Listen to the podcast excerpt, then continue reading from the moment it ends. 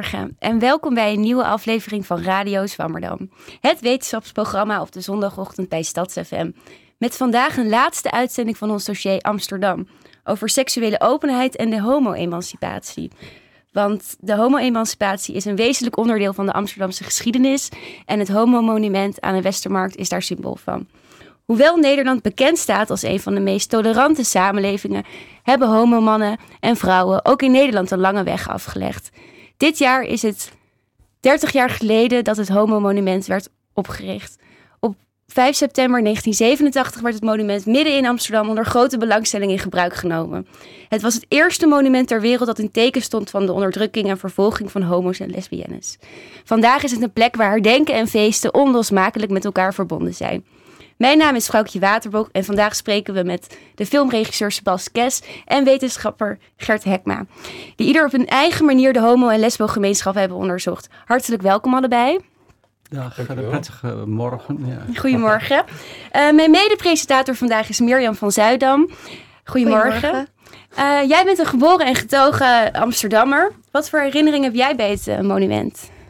Nou, eigenlijk als gewoon als stadsbewoner heb ik het Homo Monument eigenlijk nooit echt heel erg ervaren. Maar elk jaar met de Kennel Parade is er een feestje. En dan, dan zegt iedereen wel, oh ja, we meeten bij het Homo Monument. Dus voor mij is het een, een feestlocatie eigenlijk. Beetje gek misschien. Ja, het, uh, nou, het is onlosmakelijk valt het samen. Uh, vandaag spreken we erover met regisseur Sebas Kes, die ter gelegenheid van het jubileum de documentaire Monument van Trots maakte. Uh, goedemorgen, Sebas. Goedemorgen je zult het wel uh, ontzettend druk hebben. Komt er veel op je af uh, ja, na, na de verjaardag van het monument? Het, de, de première van de film was op de verjaardag, vorige week dinsdag. Ja. En dat was uh, heel erg hard werken voor, ehm, voor die tijd. En nu heb ik nog van alles te doen. ik moet nog een trailer maken, ik moet nog heel veel promotie doen. En, dus ik, ja, het houdt even niet op, nee. Uh, na half twaalf horen we daar meer over. Ook aan tafel bij ons, uh, onze vaste columnist Bas Belleman. Uh, leuk dat je er dit seizoen weer bij bent. Ja, goedemorgen. Goedemorgen. jij hebt voor ons een column geschreven over Shakespeare. De... Ja, daar denk ik vaak aan. Dat nu ook. En zeker als het over homoseksualiteit gaat, dan ja, zeker. Leuk, om half twaalf horen we het. maar nu eerst onze gast, oud-docent homo-studies Gert Hekma. Uh, na 33 jaar nam uh, Gert Hekma in juni afscheid als docent homo- en lesbische studies. Zeg ik het zo goed? Zo heet het altijd. Het is tegenwoordig gebied met uh, vrouwenstudies gecombineerd. Het uh, seks- en genderstudies heet het nu. Nu heet het seks- en ja. genderstudies, maar het begon als homo- en lesbo-studies. Ja. nou ja, je had natuurlijk ook vrouwenstudies daarnaast. Dat is op een gegeven moment is dat gefuseerd, die twee disciplines, die twee vakken. Ja, in 1987 kwam je bij de UvA. 1984 kwam je bij de UvA. Ja, en wat voor tijd was dat? Hoe raakte je betrokken? Wat, uit wat? Uh, nou, ik kwam zelf uit de Rode Flikkers. Dus op een gegeven moment, ik geef aanstaande woensdag een lezing als afscheid van de, de homo's van Amsterdam, zou ik maar zeggen, en de lesbo's van Amsterdam.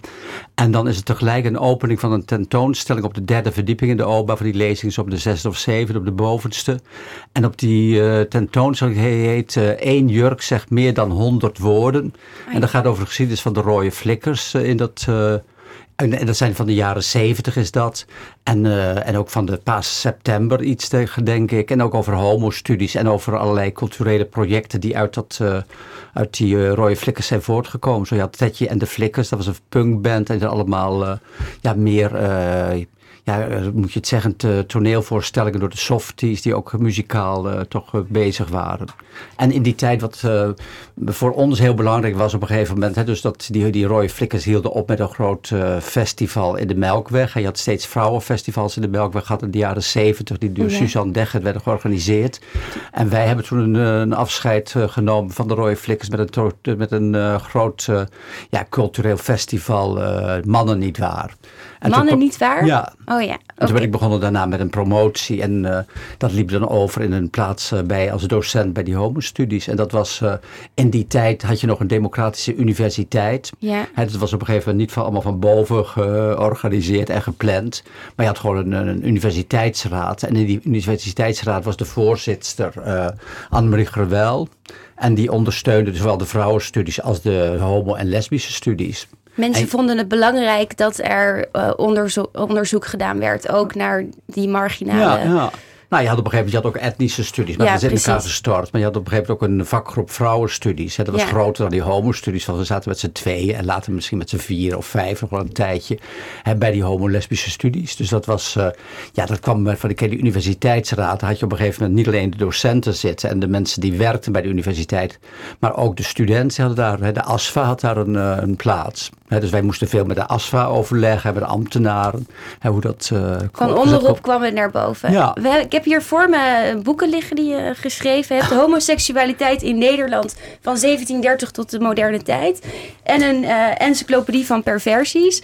Kan ik het encyclopedie noemen? Of je noemt het zelf ABC? Eh, nou, het is geen echte encyclopedie. Want het is op een gegeven moment een beetje encyclopedie. Een beetje persoonlijke verhalen van mensen en van mezelf. Het is een beetje een eh, ja, essayistisch, eh, persoonlijk. En een beetje ook ja, met, gewoon met concrete informatie. wetenschappelijke informatie ook. Ja. Dus het is een beetje van alles. Als we even teruggaan naar in de geschiedenis. Ja. Vooral dit boek Homoseksualiteit in Nederland van Ja. 1730 tot de moderne tijd.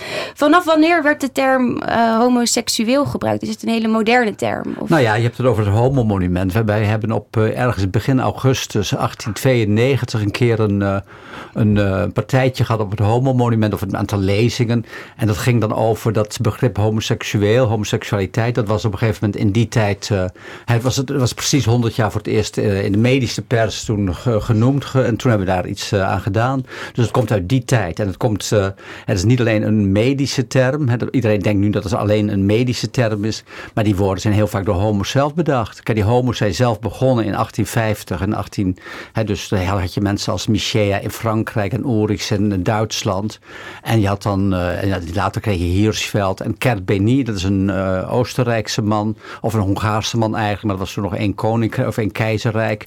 En die Kert Beny heeft toen het woord homoseksueel bedacht... als een soort... eh, ja, eh, moet je het zeggen... een activistisch middel tegen de Duitse Rijk. Dat, dat was vooral het Duitse Rijk dat op dat moment een nieuwe wet tegen homoseksueel gedrag wilde invoeren. Maar hoe werd het daarvoor genoemd?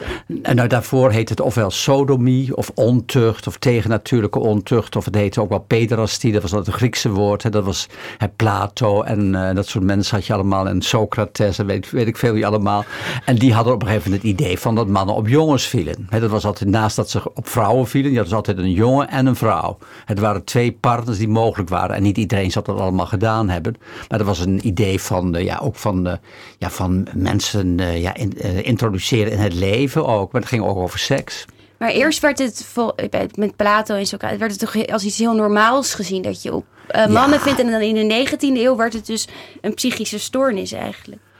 Eh, nee, dat zou ik niet zeggen. Oh. Ik, denk- ik denk dat op een gegeven moment was heel erg gereguleerd. Hè. Die mannen Ja. die waren dus altijd actief en die jongens waren de passieve partner in die relatie.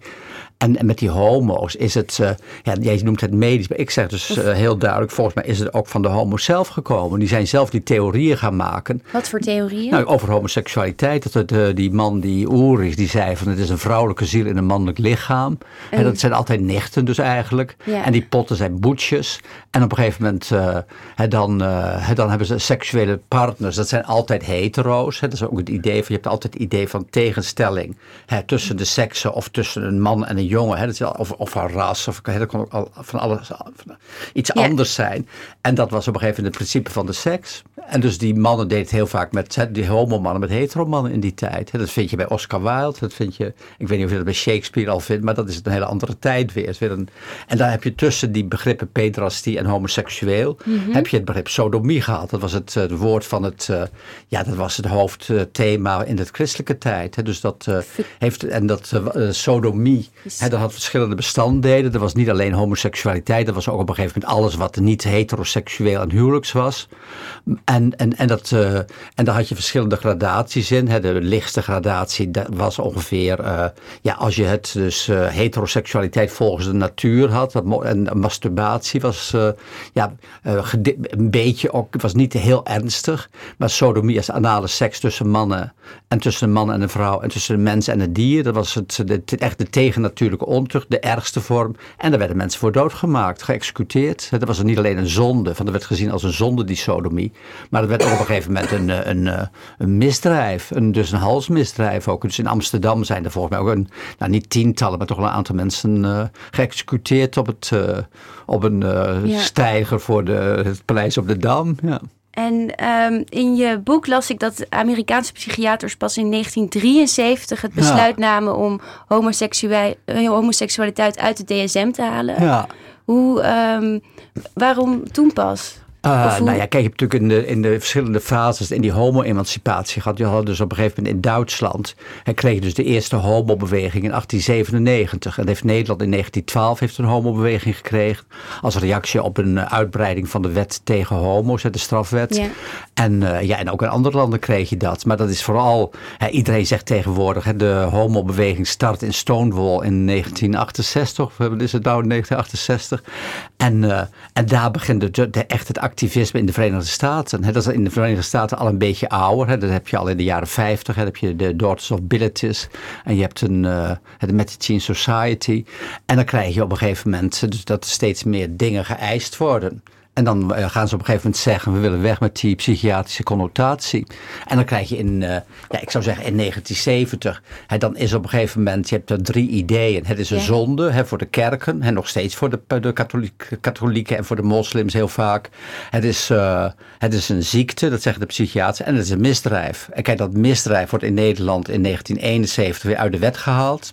Hè, dat Zo is, laat pas. ja, Ja. ja.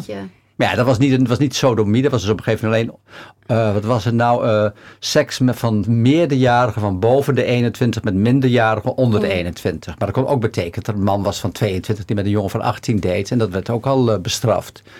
En in Nederland, wat er gebeurde aan de psychiatrische kant, van daar vroeg je weer over. Ja. Ik praat veel te lang over al die dingen.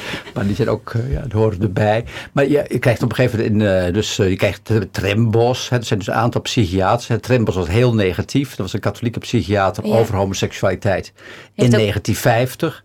Maar die wordt op een gegeven moment veel positiever als die homo's ontmoet. En dan krijgt hij ook op een gegeven moment een, eh, iemand die bij hem werkt. Dat is Wijnand Sengers. Hè, dat is een homopsychiater. En die zegt, nou ja, dat is gewoon, eh, ja, gewoon normaal, zegt hij zoiets. Hij zegt, het moet, eh, wat belangrijk is voor die homo's, is niet dat ze... Dus hij zegt van, psychiatrische therapie helpt niet. Het is duur. En het is veel simpeler als die homo's gewoon een, een, ja, drie keer horen dat het wel niet zo erg is allemaal. En dat ze bij het COC een homobar, dat ze zichzelf leren aanvaarden. En dan houdt het idee op eh, eh, in Nederland over eh, dat het iets slechts is. Maar ja, tegelijkertijd heb je weer in Amsterdam PC Kuiper zitten. Dat Ja. is de grootste psychiater van Nederland op dat moment. Die heeft veel leerlingen, allemaal leerboeken ook. En hoe, En- wa- hoe was hij daar ook? Te, wie PC Kuipers, wie is dat? PC Kuiper was hoogleraar psychiatrie. Ja. Dat was een psychoanalyticus. En die zat in Amsterdam aan, het, nou ja, aan eh, medische faculteit. Hè, het binnengasthuis zat hij. En, die, en dat was zelf een halve homo ook. Oh ja. En die schreef tegelijkertijd dat het iets slechts was. Dus al die Oh. boeken van hem, daar stond steeds in. Ja, homoseksualiteit deugt niet of zo. En die man heeft toen in 1980 of zo gezegd dat, het, nou ja, dat hij al die boeken met de homo's wilde herschrijven. Om het allemaal oké te maken. Dus ja. de jaren 70, jaren 80 Ja, kunnen we wel zien als een kanteling van maatschappelijke acceptatie voor. Nou ja, ik zou niet Of- zeggen dat het dan geaccepteerd Nee, is. Ik zou ik voel- zeggen dat het nu nog steeds niet geaccepteerd is. Dat het nog steeds een strijd is. En waar heel veel homo's, ik zou zeggen, niet zo, zich niet zo druk om maken. Maar ja, dat is nog steeds eh, aan de gang, die, eh, die emancipatiebeweging. En, die, en wat ik zou zeggen, kijk, eh, nou, daar zal ik in die lezing allemaal dingen over zeggen op staan- aanstaande woensdag. Ja. Waar gaat je lezing over? Dat is, nou, dat is een moeilijke titel. eh, eh, 50 jaar homo-emancipatie uit de kast.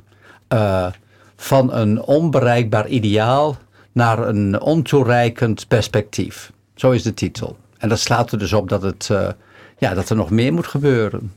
Hè, ja, er zijn nog steeds problemen in Nederland. En daar kun je heel veel van opnoemen. De meest populaire zijn altijd hè, dat die homo's zo lang bezig zijn om uit de kast te komen. Terwijl hetero's nooit uit de kast komen. En je hebt nog steeds psychische problemen die veel meer bij homo's en lesbo's voorkomen dan bij anderen.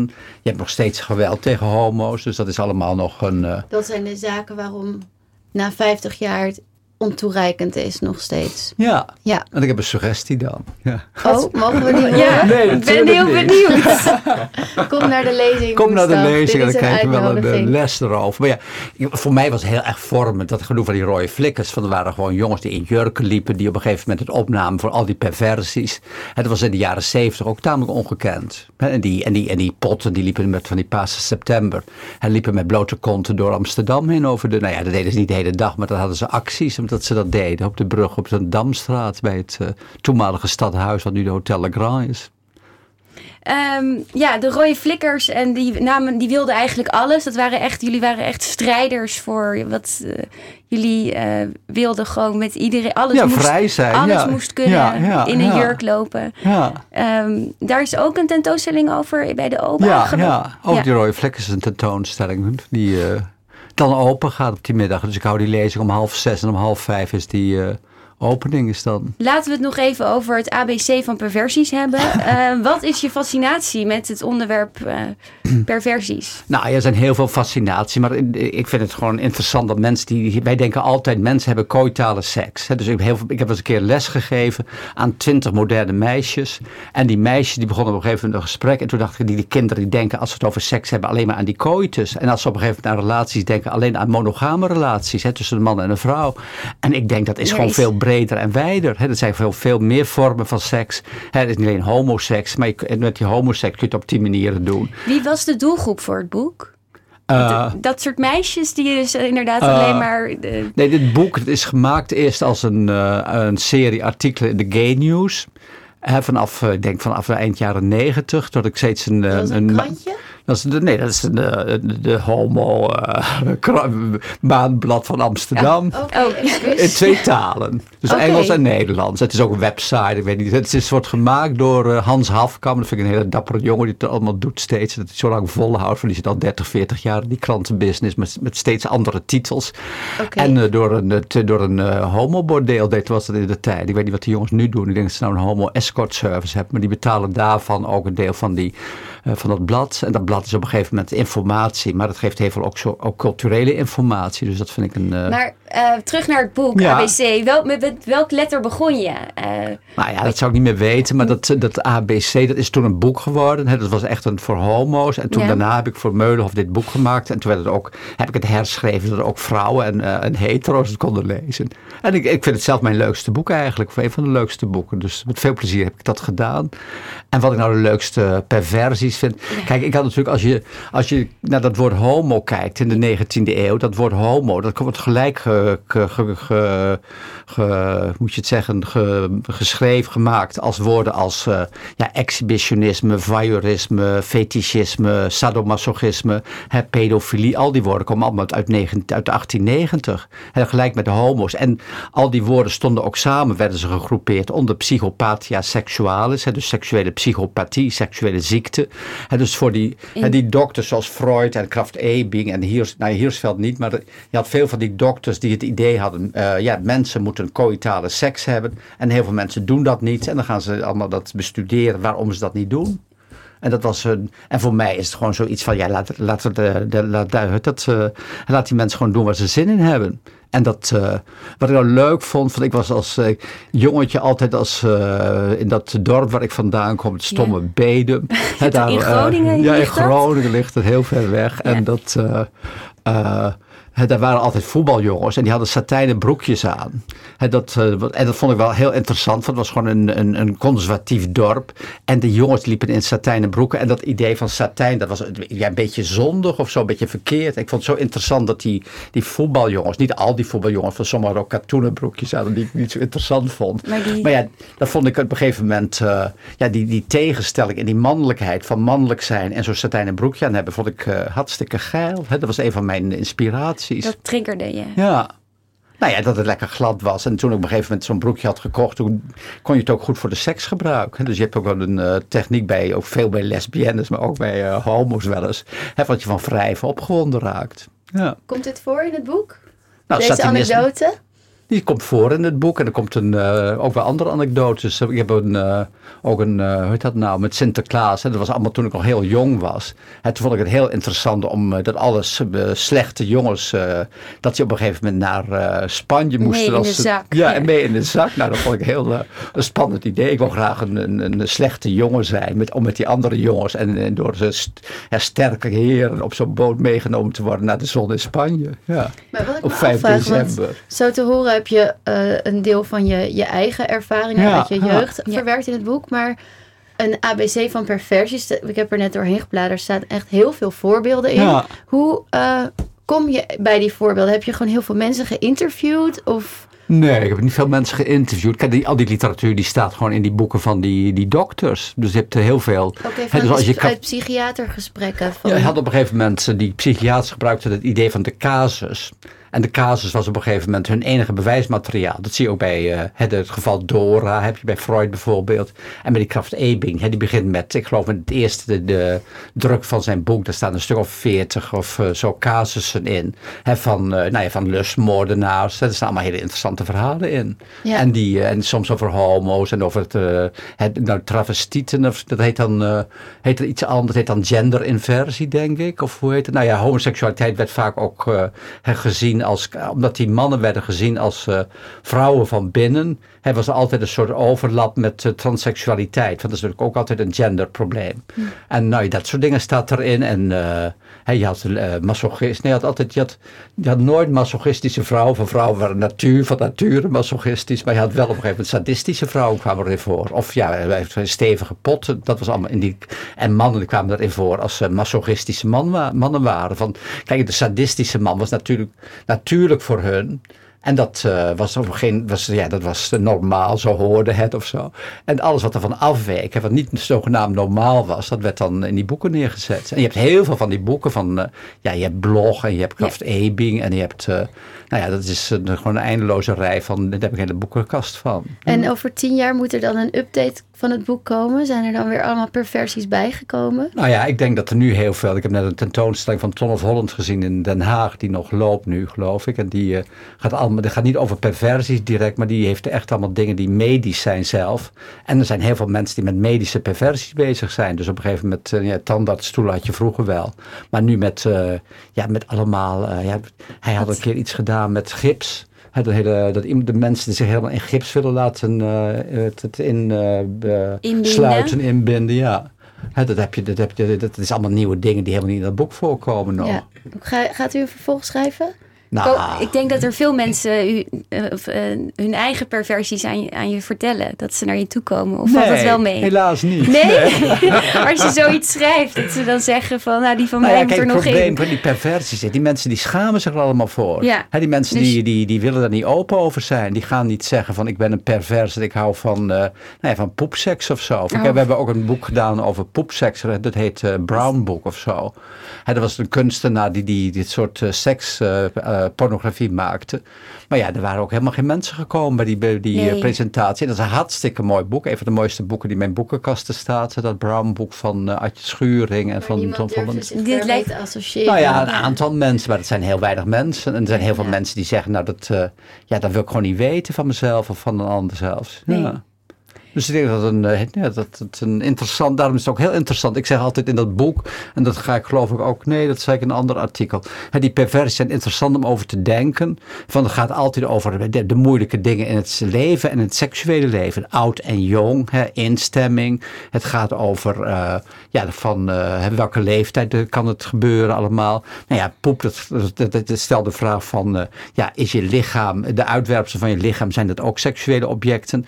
De vraag is heel vaak, hè, van, met die satijnen broekjes van mij, met die poep. Hè, dan krijg je de vraag, wat is het subject en wat is het object? Ik heb ook wel eens in de die gay news een interessant, want ik hou erg van Adidas ook. Ja. En bij Adidas is altijd de vraag, hou ik van de jongens in Adidas? Of hou ik van mezelf in Adidas? Of hou ik van het pak? Hè, dus er altijd zijn er, zijn, is er altijd iets tussen object en subject ook. Dus al die dingen zijn hartstikke interessant om over na te denken. Ja. Dus ik vraag me af, en dat is een, een laatste punt wat ik nog zou kunnen zeggen. Ik sta er altijd helemaal perplex van. Dat je hebt LHBT, LH LHBTIAQ. Je krijgt een eindeloze lijst. Ik geloof dat er al een rij is van 27 uh, acroniemen hè, voor alle seksuele variaties. Maar er zit nooit BDSM bij, er zit nooit pedofilie bij. B er zit, BDSM, dat... Dus BDSM is uh, bondage, oh. dominantie en sadomasochisme. Maar dan heeft ze nog zes, uh, hè, dus die vier letters. staan. Het zou daar ook toe gerekend moeten worden. Maar dan krijg je... Nou, dat zou ik wel willen voorstellen. Waarom niet? Kijk, je hebt, kijk, waarom zou je een transgender wel op een troon zetten en niet een, op een gegeven moment iemand die BDSM doet? Hè, met pedofilie heb je nog een discussie. Maar ja, met, zelfs met iets als die scat of poepseks. Hè, waarom zou je nou druk over maken als iemand ervan houdt om dat te eten of zich ermee in te smeren of iets anders Alles te doen? moet bespreekbaar zijn volgens... Uh... Nou, niet bespreekbaar, maar gewoon er zijn het... mensen die daarvan houden. Dus waarom zou je er op een gegeven moment moeilijk over doen als uitzaai, weet dat, uh, buitenstaander of binnenstaander? Ja. ja. We gaan zo luisteren naar een uh, reportage over de condoomspeciaalzaak, de condomerie. Ben je daar bekend mee? Uh, ik woon daar vlak om de hoek, uh, inderdaad. Het is een heel toeristische plek. Altijd staan de mensen voor de deur, omdat er ook precies naast de W139 die kunstgalerie zit. Hè. Er zijn ook altijd mensen voor de deur. Het is een geliefde plaats om te bezoeken in Amsterdam. Maar er zijn niet zulke. zijn er nou uh, homoplaatsen waar toeristen ooit zouden komen? Ze kunnen bij mij thuis komen, want ik heb een uh, audiotour van mijn bibliotheek. Jij hebt met die audiotour van mijn bibliotheek toch gehoord? Ja, ja. Maar je hebt ook op een gegeven moment echt een drukke plek. Het Homo Monument is het grote plek om te, te komen en te, trots op te zijn. Nou, Mirjam en ik zijn deze week langs geweest bij de Condoom Speciaalzaak in de Warmoestraat. eh, die dit jaar ook alweer 30 jaar bestaat. En we hebben daar een reportage over gemaakt. Eh, Mirjam heeft de repo nog een inleiding nodig. Nou, wat ik nog wel over de reportage wil zeggen. We hebben voor de zomer een uitzending gemaakt over anticonceptie. Ja. Een hele leuke uitzending. Moeten jullie vooral nog even terugluisteren. En daarin bespraken we ook dat veel vrouwen nu eigenlijk een soort verandering eh, doormaken wat betreft anticonceptie. Omdat veel vrouwen eigenlijk geen hormonen meer wi- willen binnenkrijgen. Dus de condoom wordt eigenlijk als alternatief populairder. En toch weten ze volgens mij de condomerie in de Warmoestraat niet te vinden. Dus laat dit ook vooral een introductie zijn van een hele bijzondere plek. Ja, het was een bijzondere winkel. Laten we gaan Er luisteren. namelijk voorbeelden met de pil en spiraal en pessarium eh, enzovoort. Je hebt ook nog het woord nee. Je kan ook zeggen nee. Kan ook. Dat is ook een manier.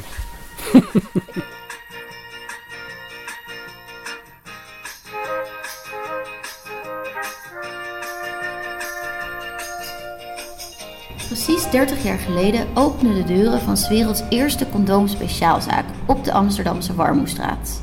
De Condomerie. Een van de drie oprichters, Theodor van Boven, vertelt ons het verhaal achter het uitgebreide assortiment. Mijn naam is Theodor van Boven. Ik ben 61 jaar. Oprichter, medeoprichter van de Condomerie.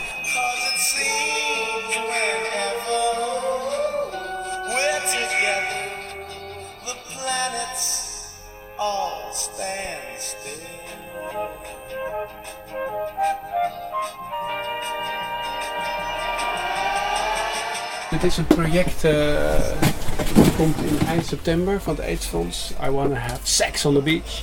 Of het een succes wordt, weet ik niet. Eh, maar dit zijn in ieder geval eh, allerlei slogans en, en pakjes. En je moet alles proberen.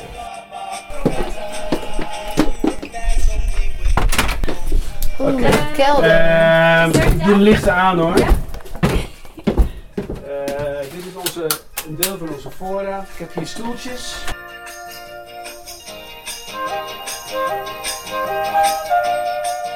De condomerie als een condoomspeciaalzaak. Ja, that's it. Dus eh, geen deel dat vibrators, andere seksdingen. De, de, we wisten dat het eh, big business was, maar we besloten dat niet te doen. Dus we zijn volledig gespecialiseerd in eh, condooms. We zijn zonder subsidie, dus we moeten geld verdienen. Verdienen niet veel, maar genoeg om zo nu en dan onderzoeken te doen. Eh, bijvoorbeeld naar de maat. Hè. Eh, ik wilde weten, klopt het? Nou, dan ga je zoeken wie kan het onderzoeken. Kom ik terecht bij eh, Universiteit Amsterdam, afdeling psychologie, via mijn nichtje, Elpine, Elpine de Boer en haar collega Erik Jansen. was net bezig met een onderzoek in het AMC naar impotentie. En hij was geïnteresseerd wanneer een ding stijf werd of niet. En om dat te meten had hij het in de, de penis in de slappe stand eh, gemeten. En eh, wanneer die stijf werd. En dan hoeveel dat was, de omtrek. En hij was geïnteresseerd voor impotentie in, de, in hoe dat nou zat, eh, impotentieonderzoek. En wij waren geïnteresseerd in die omtrekmaat. En het bleek dat statistisch dat overeenkwam. En de maat, en dan praat je over een pink, hè, dat is 4 centimeter, eh, tot een pols is 16. Eh, gemiddelde is 12, is een wc-rol. Om het maar eens eh, makkelijk te maken, wc-rol. En ik praat met mensen die hebben 17, 18, 19, 20 en 21 eh, centimeter omtrek. Praat je over een bierglas. En wat mij opvalt is dat mensen met ze- 15, 16, 17 omtrek, die mannen, zijn allemaal bescheiden. Heel rustig, want die, die eh, en ze vragen soms ook, ben ik normaal? Ik zeg, ja, je bent normaal. Hè? Als onze lieve Heer eh, iedereen geschapen heeft, dan, dan ben je niet uitzonderlijk. Je bent niet gemiddeld, dat is het enige. Maar die hebben problemen met eh, relatieproblemen, of het nou gay is of hetero. Hè, dan zegt iemand van, nou, eh, de man of de vrouw zegt, aan mijn lijf geen Polonaise. Hè, dus is te, is te groot. Dus het is heel gek. Terwijl in macho talk is het heel erg stoer. Groot en lang en groot. En dan praat je met die mannen en die, en die, zijn, die zijn helemaal niet zo. Maar in ieder geval, wat ik wil zeggen is, we krijgen dus iedereen, gay, hetero, eh, oma's die wat kopen voor een kleinkind. Moeders die wat kopen voor kinderen. Eh, we hebben cadeautjes, maar we hebben ook de, hè, voor allergie, voor glijmiddel, voor vrouwen eh, die- last hebben van droogte. We hebben ook nog SOA-testen erbij. Dus we zijn een sexual hygiene plek. En dat gecombineerd met die eh onzincondooms in de vorm van een kikker. Of een olie, olie, olifant, olifant. Of, eh, ik vind het heel belangrijk. Het is een leuk cadeau, maar het is ook heel goed als je heel serieus bent om totale onzin eh, erbij te hebben. Vind ik een prettige combinatie. En het, eh, ja, het is lovely nonsense. Ik heb ook een eh, visblaascondoom uit 1900, uit, uit de stad van Freud. En eh, Gustav Klimt, dus uit Wenen, eh, heb ik op een beurs op de kop getikt. Vijf stuks visblaascondooms van een steur. Dus de, en dat is volgens mij is dat ultiem, want het is super dun als je nu zo met je vinger doet. Hè, dus je, dan voel je je eigen vinger en je voelt je nerven. Eh, dat is met dat condoom ook. En dan hebben ze nog een zijden lusje eh, wat je op maat kan trekken. Nou ja, dus wat wij nu allemaal hebben, hadden ze toen al, eh, al lang. En ik durf te wedden dat ze het eh, meervoudig gebruikten. Want super duur, dus één condoom per steur. De tijd van syphilis was dat. Eh, vrouwen in Egypte en in Griekenland gebruikten spons. Een sponsje. En dan in Egypte een sponsje gedrenkt met kruiden. Het gaat erom, we zijn homo sapiens. We bestaan al zo lang. Ik durf te wedden dat er op vele manieren werd gekeken naar preventie. Ik ken een verhaal van een boerenvrouw uit eh, tussen Amsterdam en Utrecht, in de buurt van Woerden. En die maakte voor de oorlog, had ze haar kleinzoon uitgelegd. En ik sprak die kleinzoon. Ze maakte van zeemleer op de bezemsteel, maakte zij haar eigen condooms ter eh, preventie. Nou, zeemleer is super, dat, is, dat klinkt heel heavy, maar daar was je ramen mee. En dat is eh, echt zeemleer. Als je dat nat maakt, is zo zacht. Eh, dan heb je die gevoelsfactor, eh, is er niet. En dan, en dan maakt ze het dan zelf op de, op de bezemsteel. Nou, wie, hoe weet ze dat? Super interessant. Ja, heerlijk. It's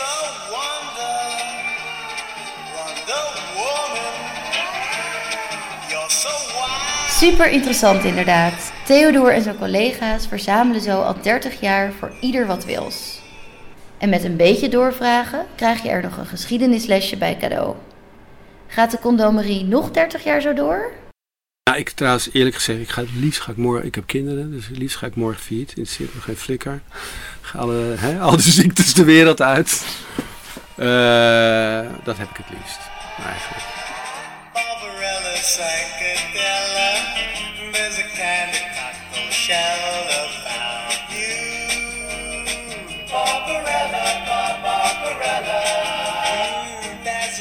with rainbow color. Ja, welkom terug bij Radio Zwammerdam. Hoorde zojuist een, een reportage over de condoom speciaalzaak De Condomerie. De muziek die u hoorde komt uit de film Barbarella met Jane Fonda als hoofdrolspeelster.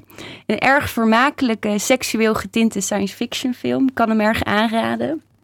Eh Sebas, eh, ken je deze zaak? Eh, ja, ja, ja. Ik, ik kende tien jaar geleden iemand die daar werkte, dus ik ben daar wel regelmatig geweest.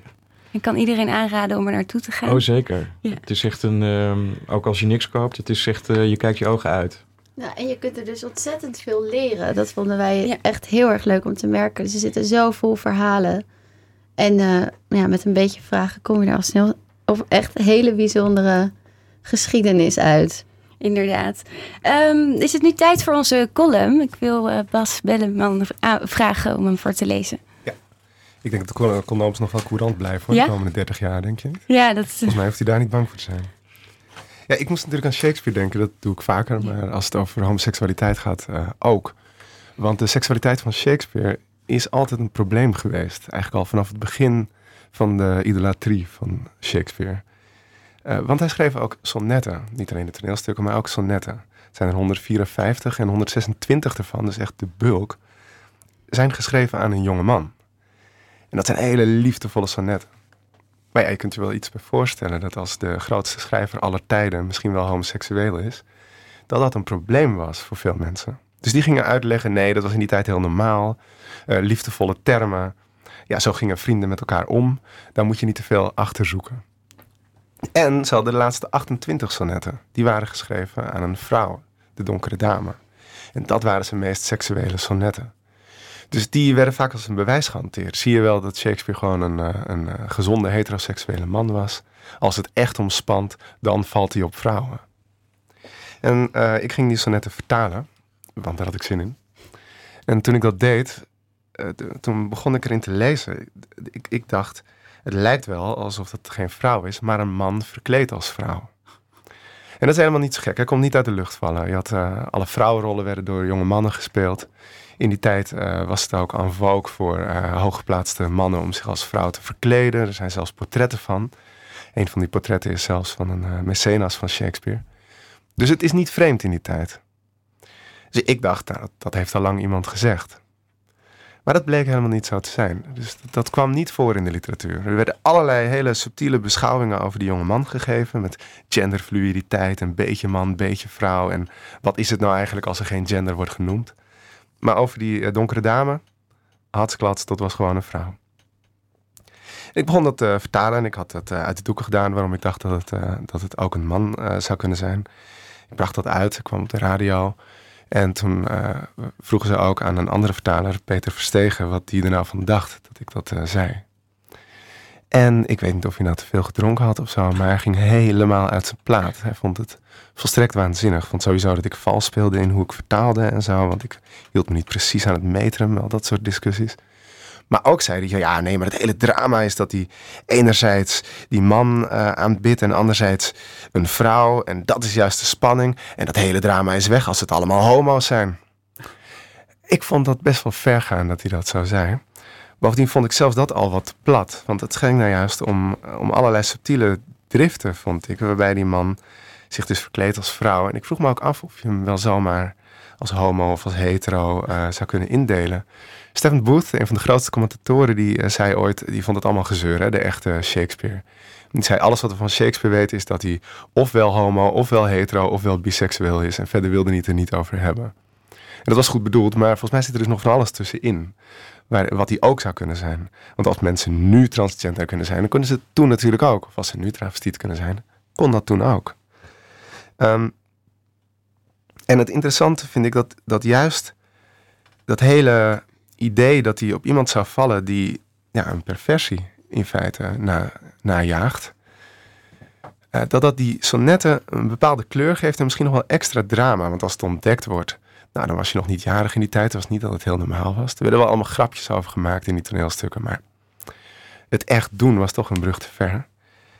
En eh, naar mijn idee ja, voegt dat dus iets toe aan die sonnetten. Nou, ik heb geen zin om het gaan bewijzen dat het een man is in vrouwenkleren. Dat, dat zou veel te veel tijd vergen ook. Maar ik ga wel een sonnet voorlezen. En eh, ja, daar staat het dus niet letterlijk in. Maar je kunt het volgens mij wel horen hoe het dan dat sonnet kleurt. Het is sonnet eh, 150. Ik doe het gewoon in het Nederlands, eh, namelijk mijn vertaling. Gaat als volgt.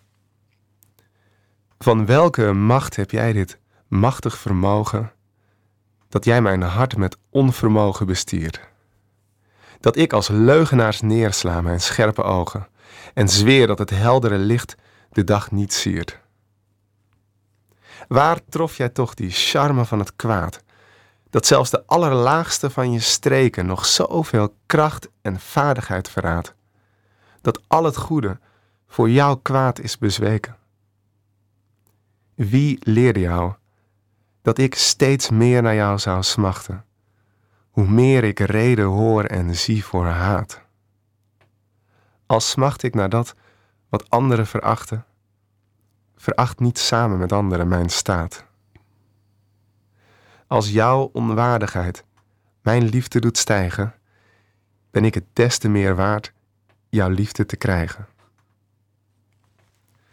En het hele idee dat die man zelf in die vrouwenkleren worstelt met zijn eigen perversies en eigenlijk neerkijkt op iedereen die die daarmee verleidt. Het hele idee dat Shakespeare denkt: dit kan toch eigenlijk niet? Ik zie een man, het lijkt een vrouw, wat moet ik hiermee? Dat idee, dat is zo modern dat het volgens mij twintig jaar geleden nog niet eens gelezen kon worden. En pas nu met alle ideeën over hij is een zij en over eh, dat soort aandacht, misschien ook wel door het werk van mensen als Gert Hekma, kun je eindelijk dat soort dingen gaan lezen. En Shakespeare schreef er al over. Ja, het is wat mij betreft toch echt de grootste schrijver aller tijden. Dankjewel voor deze mooie bijdrage. Gert, ik zag jou heftig knikken en ook lachen. Uh, nou ja, dat vind ik heel interessant wat hij zegt. En dat, ik denk dat heel veel, dat, ik zou het uh, anders dan die Peter Verstegen tegelijk geloven. En uh, ik wil het graag lezen een keer. En ik wil wel zeggen van een van de eerste mensen die het voor de seks opnam in Nederland. Dat was van de NVSH, de Nederlandse Vereniging voor Seksuele Hervorming. Dat was in de jaren zestig een hele grote beweging. En daar had je een man die dan ook langer al bij de NVSH werkte. van Koen van M. de Boas. Ja. En die heeft ook een boek geschreven over Shakespeare. Dus Ja, heeft ook een, dubbel spelen. ja, ja, en ook Klopt. een stukje had hij dan over de vitale afkeer van homoseksualiteit in dat boek. Dat werd ook gedrukt door het COC als een, eh, een eh, soort pamflet eh, uit dat boek. Dus het, Ja, maar zelfs heel- die had dat dus niet zo gelezen, nee, grappig nee, genoeg. nee. Dat is wel interessant, want inderdaad, Shakespeare doet ook heel veel met crossdressing en zo. Had hij het allemaal over welke functie dat had. Ja. Oh, maar goed, sorry, anders dan duik ik helemaal in Shakespeare. Ja. Mooi. Eh, voordat we verder gaan met de uitzending en Sebas eh Ket spreken over de film Monument van Trots. Nu eerst een gastaanvulling van de Science Sisters. Mirjam, ehm, wat, wat zijn de Science Sisters precies? Nou, de Science Sisters, dat zijn twee zusjes. En die zijn dit seizoen voor het eerst eh, bij Zwammerdam. En die doen elke week in een minuutje een bijzonder wetenschappelijk onderzoek. En dat hebben ze ook deze week weer gedaan. Dus daar gaan we even naar luisteren. Wij zijn de Science Sisters. Ik ben Nina. En ik ben Jessie. En van jongs af aan zijn wij op zoek naar wetenschappelijke feitjes en verhalen. En die kennis delen we graag met jou. Dit is Waanzinnig Snelle Wetenschap. één onderwerp, één minuut. Vandaag gaat het over... Homoseksualiteit. En een heel opvallend onderzoek. Want uit een onderzoek aan de Universiteit van Stanford blijkt dat software kan bepalen of iemand homo of hetero is. Twee onderzoekers haalden meer dan 300.000 foto's van mannen en vrouwen van een datingsite. Ze schreven een algoritme waarmee de seksuele voorkeur van de personen op de foto's voorspeld kan worden. De software kijkt hierbij naar een combinatie van fysieke kenmerken en dingen zoals gezichtsbeharing, kledingkeuze en haarstijl. En wat bleek? De software had bij 81% van de mannen en 71% van de vrouwen de seksuele voorkeur goed geraden. Dat klinkt best controversieel. Ja, er is ook veel kritiek. Zo hebben ze alleen foto's van blanke mensen gebruikt en schreef ze het algoritme alleen op de keus homo en hetero. Andere varianten, zoals biseksuelen en transgenders, die werden niet meegenomen. En dan hebben we het nog niet eens over de ethische kant. Want stel je voor dat landen waar homoseksualiteit nog taboe is, beschikking krijgen over deze software. Dan kan er aan de hand van een foto dus bepaald worden of iemand wel of niet geaccepteerd gaat worden. En dat kan hele nare consequenties hebben. Ja, de onderzoekers die hebben ook getwijfeld of ze de resultaten wel zouden publiceren. Maar ze vonden het erg belangrijk om te laten zien dat computers getraind kunnen worden om taken uit te voeren met mogelijk nare gevolgen. En dat wekt wel de vraag op, waar ligt de grens? Time will tell. Dat was het voor vandaag. Dit waren de Science Sisters. Ja, heel kort. Eh, eigenlijk best wel een controversieel onderzoek dus.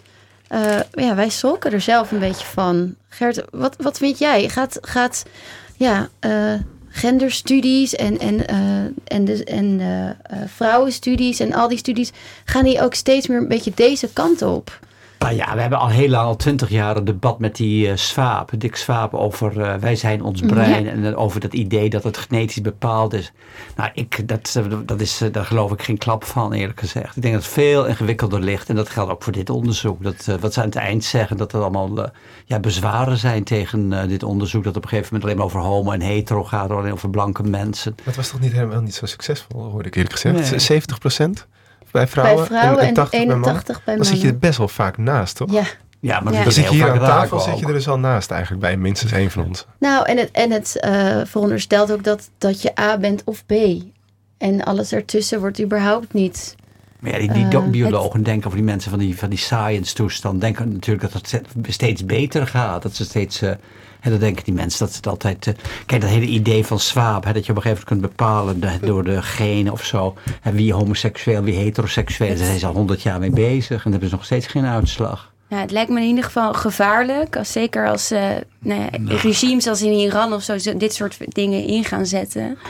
Eh, maar we moeten weer door, want we hebben hier, ik heb hier naast mij Sebas Kes en ik wil graag met jou over je film praten, Monument van Trots. Sebas, leuk dat je er bent. Eh, je bent regisseur van deze documentaire. Ik ben erg eh, nieuwsgierig naar waar het, waar het precies over gaat. Ehm, zou je voor diegene eh, die het monument niet kent, even kort willen vertellen w- wanneer het ontstaan is en hoe het monument eruit ziet? Ja, dat, eh, dat zijn inderdaad verschillende vragen. Eh, de, eh, de film is een eerbetoon aan het eh, monument en aan de verja 30ste verjaardag van het monument. Ehm, het monument is ontstaan in, eh, eh, eigenlijk in eind jaren 70. Eh, Bob van Schijndel heeft het initiatief genomen. Hij was destijds een eh, eh, politicus bij de PSP, wat later groen, in GroenLinks is opgegaan. En hij vond dat er een monument moest komen voor de oorlogsslachtoffers. Want men was toen nog in de veronderstelling dat er heel veel homo's in de concentratiekampen waren overleden. Dat ging over honderdduizenden, werd er toen gezegd. En ehm, eh, hij vond het gek dat er voor zigeuners een apart monument was. Dat er voor, eh, eh, voor vrouwen, was voor, voor, voor allerlei groepen waren de monumenten. En niet voor de homo's. En nou, de homo's hadden een roze driehoek in, ehm, in de kampen. Eh, net zoals de eh, Joden een gele eh, ster of een gele driehoek hadden. En je had allerlei eh, schakeringen. Dus ehm, hij vond eh, dat er eh, een monument moest komen. En ehm, toen heeft het acht jaar geduurd voordat het er kwam. Eh, ze zijn, ehm, het, het, het, het ontwe- het ontwerp met de roze driehoeken was er al heel snel eigenlijk. In eh, 1980 hebben ze een, ehm, een wedstrijd, eh, een, een, een, soort prijsvraag bijna uitge, eh, eh, uitgezet. En daar hebben verschillende ontwerpers aan meegedaan. En het huidige ehm, ontwerp wat er nu ligt, dat is ook via die prijsvraag gekozen. Alleen er was geen geld, dus het heeft nog tot 87 geduurd voordat het Homo Monument er kwam. En toen is het op 5 september eh, onthuld. Mooi. Ehm, wat, het zijn drie driehoeken. Ja. Hoe ziet het er? eh, het eigenlijk is geen eh, monument op een sokkel. Of, Nee, en dat was ook, dat wil, dat was ook vanaf het begin eigenlijk al door alle mensen die erbij betrokken waren, die vonden niet dat het ergens een, een, een zieligheid op een sokkeltje werd er heel vaak genoemd. dat mocht het niet zijn. Het moest een, ehm, eh, wel een imposant ding zijn, maar ik heb Karin Daan, de ontwerpster, ook uitvoerig gesproken en zij zei ook van ja. Ik vond het heel belangrijk dat het een onderdeel van de stad zou zijn. Dat de stad er als het ware doorheen stroomde. Eh, dat het net eigenlijk als homoseksualiteit een onderdeel is van het leven. En dat er van alles. Nou ja, er is zelfs een taxistandplaats midden op het monument. Want het zijn drie driehoeken, maar Ja. ze zijn verbonden met een streep. Dus eigenlijk als je het van boven bekijkt, is het één hele grote driehoek. Dus die driehoeken die vormen de. Die drie driehoeken die je duidelijk ziet, die, dat, die vormen de punten van een enorme grote driehoek. Dus ehm, ja, het is, heel veel mensen denken dat het alleen de driehoek in het water is, want dat is de meest eh, zichtbare. Er ligt nu ook een foto hier voor ons, maar eh, dat is de trap en daar zitten heel veel mensen en daar liggen vaak bloemen. Maar eh, die andere twee driehoeken, die, je zou er een keer moeten gaan kijken om het, om het in zijn totaliteit een keer goed te bekijken. Ja. Ehm, wanneer ben je precies met je project, de documentaire Monument van Trots, begonnen? Hoe, waar... Ja, dat is vorig jaar zomer eigenlijk gebeurd. Ik had in 2015 een andere documentaire gemaakt. Die heet One Kingdom, One Love. Dat ging over seksuele diversiteit op de Nederlandse Antillen. Ehm, en eh, daar ben ik heel veel mee in het buitenland ook geweest, op reis geweest. En ik, dan zit je in panels en dan wordt er gevraagd. Ik zet in de film eigenlijk eh, de, de situatie op de Antillen een beetje af tegen de situatie in Nederland. In Nederland eh, eh, toch een vrij tolerante eh, sfeer hebben we hier. En als je dat dan vergelijkt met de eilanden die binnen ons koninkrijk, eh, die bij ons koninkrijk horen, maar waar, waar echt een compleet andere cultuur en opvattingen heersen. En waar eigenlijk, ja, als je het, als je het goed beschouwt, Ehm, ze, je kan, zou kunnen zeggen dat ze daar een beetje achterlopen op wat, wat er in Nederland gebeurt. Mag Ja. je niet, eh, niet echt op zeggen. Nee, maar dat, dat kwam in de film heel duidelijk naar voren. En ik kreeg heel veel vragen in die, eh, in die paneldiscussies na afloop van... hoe komt het nou dat dat verschil zo groot is? En eh, ja, er zijn heel veel, volgens mij heel veel oorzaken voor. Maar ik ging wel nadenken van ja, waar komt die tolerantie in Nederland? Die, hè, waar, waar, waar- waar- waarom vinden wij dat we zo voorop lopen? En, en wat is eigenlijk allemaal gebeurd in de afgelopen decennia om zover te komen? En eh, is het eigenlijk wel, zijn we wel zo tolerant als, Ja. we, als we denken te zijn? Dus er kwamen heel veel vragen op naar aanleiding van die film bij mezelf. En toen ben ik ja, boeken van, zoals die van Gert Hekma gaan lezen. En ehm, ik ben ehm, vorig jaar zomer heb ik contact gezocht met Stichting Homo Monument. Ik ben bij ILIA, die hier in de, ehm, in de eh, OBA, de centrale OBA zitten. Dat is het, het grote archief voor eh, homo, lesbo, geschiedenis eigenlijk, internationaal archief. Ben ik mee gaan praten om te kijken of het, of het haalbaar was om er een film van te maken. En, ehm, en eh, het Homo Monument bestond dit, bestaat dit jaar 30 jaar. En ik vond het een hele mooie combinatie om het verhaal over de Nederlandse homo-emancipatie te vertellen. eh, met als rode draad eh, het, het, het jarige Homo Monument. En eh, na 30 jaar homo- en lesbo-emancipatie, hoe, hoe gaat het? Eh, Valt er wat te vieren? Is het echt een verjaardag? Of, Nou, het, het- de homo-emancipatie is Ja. natuurlijk al wat langer aan de gang. Ja. Ehm, eh, 30 jaar is echt het, het monument. Maar dat kwam wel, als ik, het, hè, als ik een conclusie mag trekken uit alle interviews die ik heb gedaan. Mhm. Het kwam wel echt op een moment dat Nederland er ook wel klaar voor was. Eh, Ja? ja, wat, wat, wat ik in ieder geval heb gezien is dat je toch eh, eind jaren 70 ziet dat eh, homo's steeds zichtbaarder worden. Dat ze de straat op gaan, dat ze gaan protesteren, dat ze het niet meer pikken om in, eh, in een hoekje weggezet te worden. En in die stroom is dus ook dat idee voor dat monument ontstaan, eind jaren 70. En vervolgens in 87 ehm, is die. Ja, is het, als je ook die beelden ziet van, van hoe die opening was. Het, was. het was een mensenmassa en er was heel veel publiciteit. Want het was het eerste monument ter wereld Mhm. eh, op een pu- publieke plaats. Dus eh, het, he- het trok ook heel veel internationale belangstelling. En, ja, en dat zie je ook nog wel nog steeds. Heel veel toeristen trekken er ook naartoe. Het is, wel, het is echt wel een ding. Zijn ja, er eigenlijk vergelijkbare monumenten in andere landen? Nou, inmiddels zijn er, ik geloof, iets van twintig andere monumenten over de hele wereld. Ehm, dat gaat van zieligheid op een sokkeltje tot eh, vergelijkbaar, ehm, eh, toch ook wel grootse dingen zoals eh, we hier in Amsterdam hebben. Maar ik, ben, ik heb dat niet echt onderzocht hoor. Maar wat ik, ik, ik, ik, heb, ik heb ze wel opgezocht online. En ik, wat, wat wel uniek is in Nederland is denk ik dat het monument hier echt al 30 jaar levend is. En dat er van alles gebeurt. En dat Ja. als er iets gebeurt op het gebied van homorechten, of dat er is altijd wel een reden om op dat monument te gaan staan. En, ehm, en of dat nou herdenken is, of vieren, of eh, protesteren. Ehm, volgens mij is dat uniek. Dat, is, dat zie je nergens ter wereld. ja, er ligt hier ook een foto inderdaad. En eh, er ligt eh, ook vaak een bloemetje op Ja. het monument. Want je vertelde net eigenlijk al hoe belangrijk dit voor de LHBTI-gemeenschap is. Ja. Hoe zeg ik, zeg ik het Ja. zo goed? Waar Nou staat het nee, allemaal voor? Het is precies zoals Gert zegt. Er komt Het elke is- keer een letter bij. Dus het is, heel, eh, het is eigenlijk wel heel onverstandig om daar eh, Deze- op te zeggen van... We, houden op bij de I, want dan zijn de mensen met de Q of de plus. Of de, ja, nee, het is, het is eh, voor de hele community... of voor de hele gemeenschap... seksuele... eh, ja, nee, daar kom ik ook niet uit, sorry. Maar, maar wel dus een ontzettend belangrijk monument voor die hele Absoluut. gemeente. Absoluut, het is Dat- heel zichtbaar en het is ook een plek waar, ehm, nou ja, ik, ik, ik- ook de, de, de, de voorzitter van de stichting, Daan Smelen, die zegt ook heel duidelijk van het is ons monument en dat ons dat is heel breed, en dat, maar als, het, als, je, als je dat voelt, dat het iets voor je betekent, eh, en dat kan dus allerlei, je kan allerlei eh, invulling aangeven, eh, dan het is gewoon belangrijk dat het er is. Ja. Ja.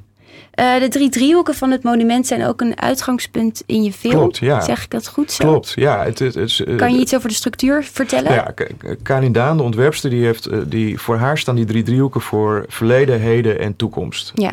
En daar heeft ze ook, de punten wijzen ook. Het ene punt wij- wijst naar het Anne Frankhuis, het andere wijst naar de Dam. En de derde punt die wijst naar het voormalige COC-gebouw. En nou, er zit een hele filosofie achter. Ehm, hartstikke leuk. Eh, maar ik vond dat heden, verleden en toekomst, dat, dat intrigeerde mij. Want Ehm, eh, dat is eigenlijk ook waar ik die film over wilde maken. Dus ik heb eigenlijk, het uitgangspunt is de, de symboliek van het uh, homo-monument is ook het uitgangspunt geweest voor de film, ja. Dus ik behandel in de film het verleden, eh, het heden en eh, de toekomst van de homo-emancipatie. Mooi hoe het in elkaar eh, Ja. overloopt. Gert, jij zit ook in de film. Eh, kan jij nog iets daarover, kan je iets erover vertellen? Uh, nou, ik vind het gewoon een hartstikke mooie film. Dat kan ik vooral Ja? zeggen. En dat, ik zat in het historische deel. En ik vind ook gewoon de andere delen interessant. Dus ik, was een, een, ik denk dat het heel goed is als een soort informatiefilm. Het enige wat ik dacht is eh, 80 minuten of zo. Dat het eh, hè, voor schoolklassen wat lang is.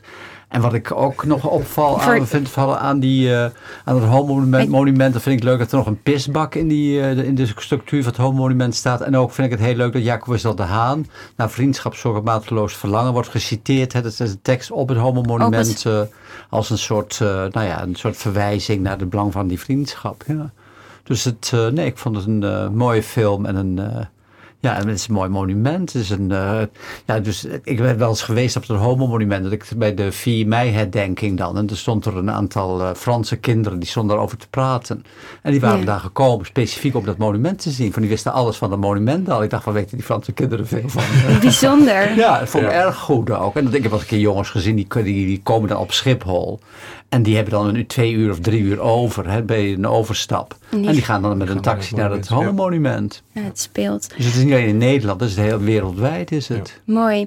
Ehm, waar kunnen we je film allemaal zien? Het was dus op de verjaardag van het monument eh, in, de op, in de buitenlucht. Openlucht eh, première op het Homo-monument, wat heel bijzonder was. Eh, echt met, ja, ik denk dat er wel 400 mensen waren. was eh, geweldig. En ehm, eh, hij is op AT5 uitgezonden, eh, tegelijkertijd. Eh, dus eh, ook als je er niet was, dan kon je de film zien. Hij wordt nog een keer herhaald, maar die datum is nog niet eh, duidelijk op AT5. Ehm, op de Facebookpagina Monument van Trots ehm, houd ik dat bij. Dus wanneer er nieuwe dingen komen. Maar de eerste eh, mogelijkheid om op groot scherm te zien, dat is 5 oktober. En dat is in de OBA Slotermeer, Slotermeerlaan. Ehm, daar wordt hij om 7 uur eh, vertoond. En eh, er is dan ook een discussie daarna en een borrel. En, eh, 5 oktober. Ja. Belangrijk. op donderdag 5 oktober. En daar is ook op dit moment al de. want er wordt een tentoonstelling ook bij het project, Ja. Monument van Trots. Die tentoonstelling is daar al te zien. Ehm, en de bedoeling is om het komende jaar met de film en de tentoonstelling te gaan rondreizen. Mooi. Ja, in de klas, wordt hij ook in de klas ja, getoond? Ik, heel graag. Ik, eh, ik, ik ben, ehm, ja, als, als mensen luisteren, die, eh, ik ben nog allerlei mogelijkheden aan het ontdekken. Ik ben heel druk geweest met het maken van die film in eerste instantie. Ik heb heel veel ideeën waar, waar die vertoond zou kunnen worden. Wat Gert ook zegt, dat is een, echt wel een historisch eh, verhaal ook. wat heel interessant kan zijn voor jonge mensen. Dus ehm, ja, ik ben nog aan het uitzoeken waar ik, waar ik hem allemaal kan laten, laten zien. Ja. Leuk, nou, fase 2. Ja, absoluut. Nou, neem contact, eh, luisteraars. Als er, via de Facebookpagina. Ja, ik hoorde eindtune. Zo zijn we aan het oh, echt? Ja, einde gekomen van deze uitzending Radio Zwammerdam. Het was een vol programma. Aan tafel zat Gert Hekma en Sebas Kes. Bedankt voor jullie komst. De reportage werd... Ja, graag gedaan. De reportage wordt gemaakt door Mirjam en mijzelf. Eh, wij willen daarvoor graag de Condomarie en met name Theodor van, van Boven bedanken. En onze geluidtechnici van vandaag, Nathalie en Sander. Hartelijk bedankt voor het, voor het begeleiden van deze uitzending. En natuurlijk Bas Belleman. eh, bedankt voor je column. Vanmiddag komt de uitzending online. Hou onze website radiozwammerdam.nl in de gaten voor uitzendingen. Of abonneer je op iTunes of Stitcher, want we hebben ook een podcast. Mijn naam is Vrouwtje Waterbok en u luisterde naar Radio Zwammerdam. We wensen u voor nu een fijne zondag.